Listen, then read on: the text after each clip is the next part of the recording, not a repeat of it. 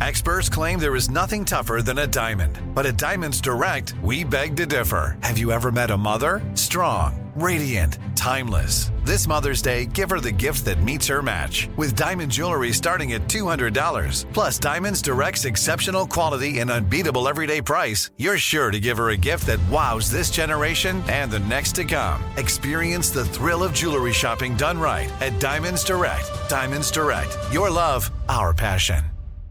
You know you've got a comeback in you. When you take the next step, you're going to make it count for your career, for your family, for your life. You can earn a degree you're proud of with Purdue Global. Purdue Global is backed by Purdue University, one of the nation's most respected and innovative public universities. This is your chance. This is your opportunity. This is your comeback. Purdue Global, Purdue's online university for working adults. Start your comeback today at purdueglobal.edu.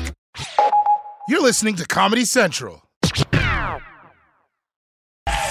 lovely to have you here. It's wonderful to be here. Thank you, thank you. Thank, thank, I'm so happy to have you here. So, um, I want to get your titles right okay, because last year you passed on the mantle of President and Director Counsel of the NAACP Legal Defense Fund. Yes, I did. Now, how hard is it to leave that job? Because you, you can't go, well, my work here is done because there's so much more work to Yeah. do.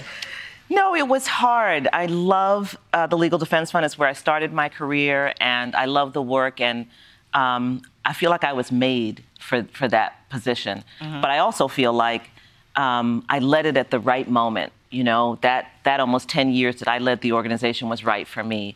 And I really believe transition is part of leadership. I think, especially in the civil rights space, sometimes we, we hold on a little too long. And I think it's healthy for our organizations when we pass that mantle. And fortunately for me, I had an amazing deputy, Janai Nelson, who's now the head of the organization. Yes. And I know that she can continue the work well. And I have things I want to do um, because the work is not finished. Okay. And,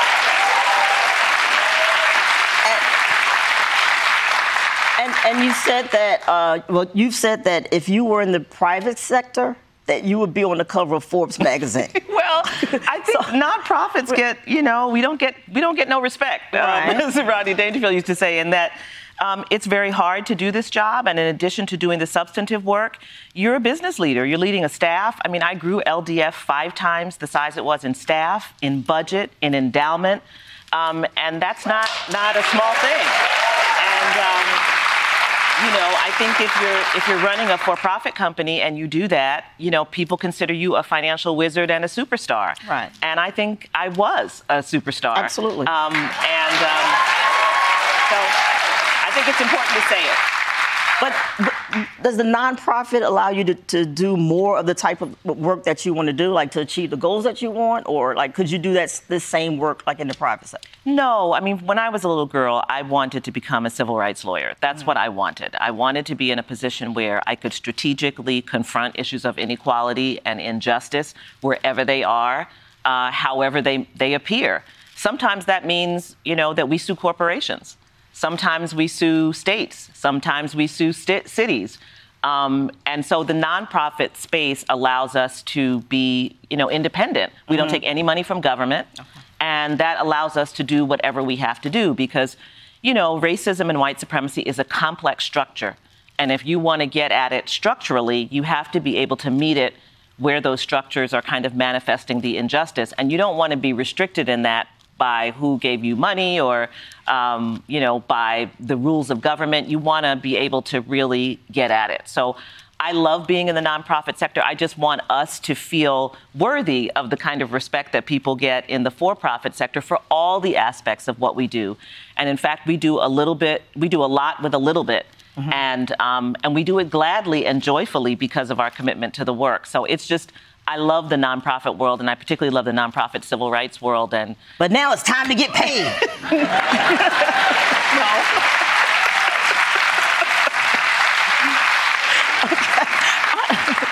okay, this, this is what I want to. Um, right now, the Supreme Court they're they're hearing a case about affirmative action Yeah. in college. This keeps coming up over and over again. Like, wh- why do you think you know we're, we're still having this battle. I yeah, mean, it's quite interesting. You know, uh, so I'm a litigator, and, and most litigators, uh, lawyers know that if you're going to take a case up to the Supreme Court, you're bound by precedent. If the Supreme Court has decided that issue before mm-hmm. and has decided it one way, it's very hard to get the court to reverse course. It happens, uh, but it's hard to do, and you have to really have a reason for why you think at this moment the court should reverse course. Um, but this court has been doing it quite a bit at a brisk clip. Yes. Um, and, you know, obviously we know the Dobbs decision overturned Roe versus Wade, a 50 year old uh, decision, and affirmative action as well. I mean, it's not as though the court is not deciding affirmative action over and over again. This is like, you know, you just keep going till you get the court you want. Um, in 1979, in the Bakke case, affirmative action in college admissions was challenged and upheld. It was upheld again then in the Grutter case um, out of University of Michigan. Then in 2016 again in the Fisher case, University of Texas. And after the University of Texas loss, the man who has been behind this whole effort basically said, uh, you know, using a kind of a clue from the dissent of Justices Thomas and Alito, I think I need Asian American plaintiffs. And he set about crafting a set of, of claims that um, race conscious admissions is actually discriminatory against Asian Americans. And that's the claim that he had brought uh, in, in, in Harvard, at Harvard. And that's the case that's now before the Supreme Court. But should the Supreme Court be hearing this again when right. they just heard it in 2016 and before that just heard it in 2002 and before that just, you know, but um, it's a new court right? And so you basically you have somebody who keeps coming back, and now they have the court they want. Okay, but this scares me about the court, though. The court we have now, right? I mean, it's it, the Supreme Court has really been our only recourse for justice. I mean, yeah. pretty much everything that we've gotten as far as rights, right, has been based a, a decision from the Supreme Court. Now, every like like you said, Roe has been overturned. What do we do now? How, how do we get past this court? Well, I think actually it's a sobering, sobering moment for us to recognize that although I think many of us grew up in a period of time where we believed that, it's in fact not true. It is true that the court decided Brown versus Board of Education, mm-hmm. which ended legal apartheid in this country and really changed American democracy. And there have been many other civil rights division, decisions from the court that have been wonderful. Most of them have not been wonderful, actually, um, in the history of the United States Supreme Court. And so we've always had to supplement it with legislative action, with the Civil Rights Act of 1964, with the Voting Rights Act of 1965, with the Fair Housing Act of 1968. Um, we've had to supplement it with direct action, with protests, with boycotts. We've had to supplement it with education. We've had to supplement it in all kinds of ways. And so it's always been a multi pronged strategy. Okay. The problem we have now, though, is that the court seems bent on dismantling the successes we make in those other realms. And so we see that with, for example, the, the, Voting Rights Act, which has been severely weakened, mm-hmm. you know, by this Supreme Court. That's where we have to really start to get worried. And it is a real problem. Um, it is not something to be taken lightly, and it's not just a partisan battle, as many people think. I've been a civil rights lawyer for 30 years. You win some and you lose some. The rule of law is that you abide by what the court says and does, but you do that with the knowledge that the court is behaving fairly and with integrity and legitimately.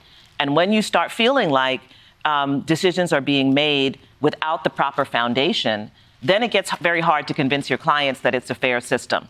And so I think we are in a kind of perilous moment um, as it relates to the court.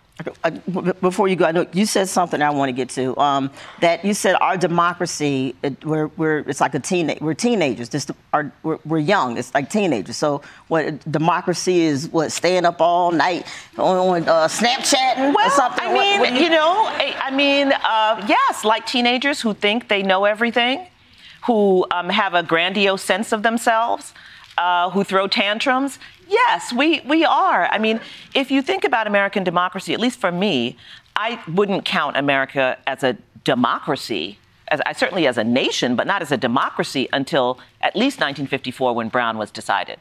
Because you can't call a country a democracy if, um, by law, if by law a whole segment of citizens can be denied the right to participate in the political system. So that's just, and that's being pretty generous. That's 1954. I would take it to 1965 with the Voting Rights Act because before the passage, before the passage of the Voting Rights Act, even though the right of black people should have been guaranteed by the 14th and 15th Amendments to the Constitution enact, enacted and ratified after the Civil War, most black people then lived in the South and still live in the South.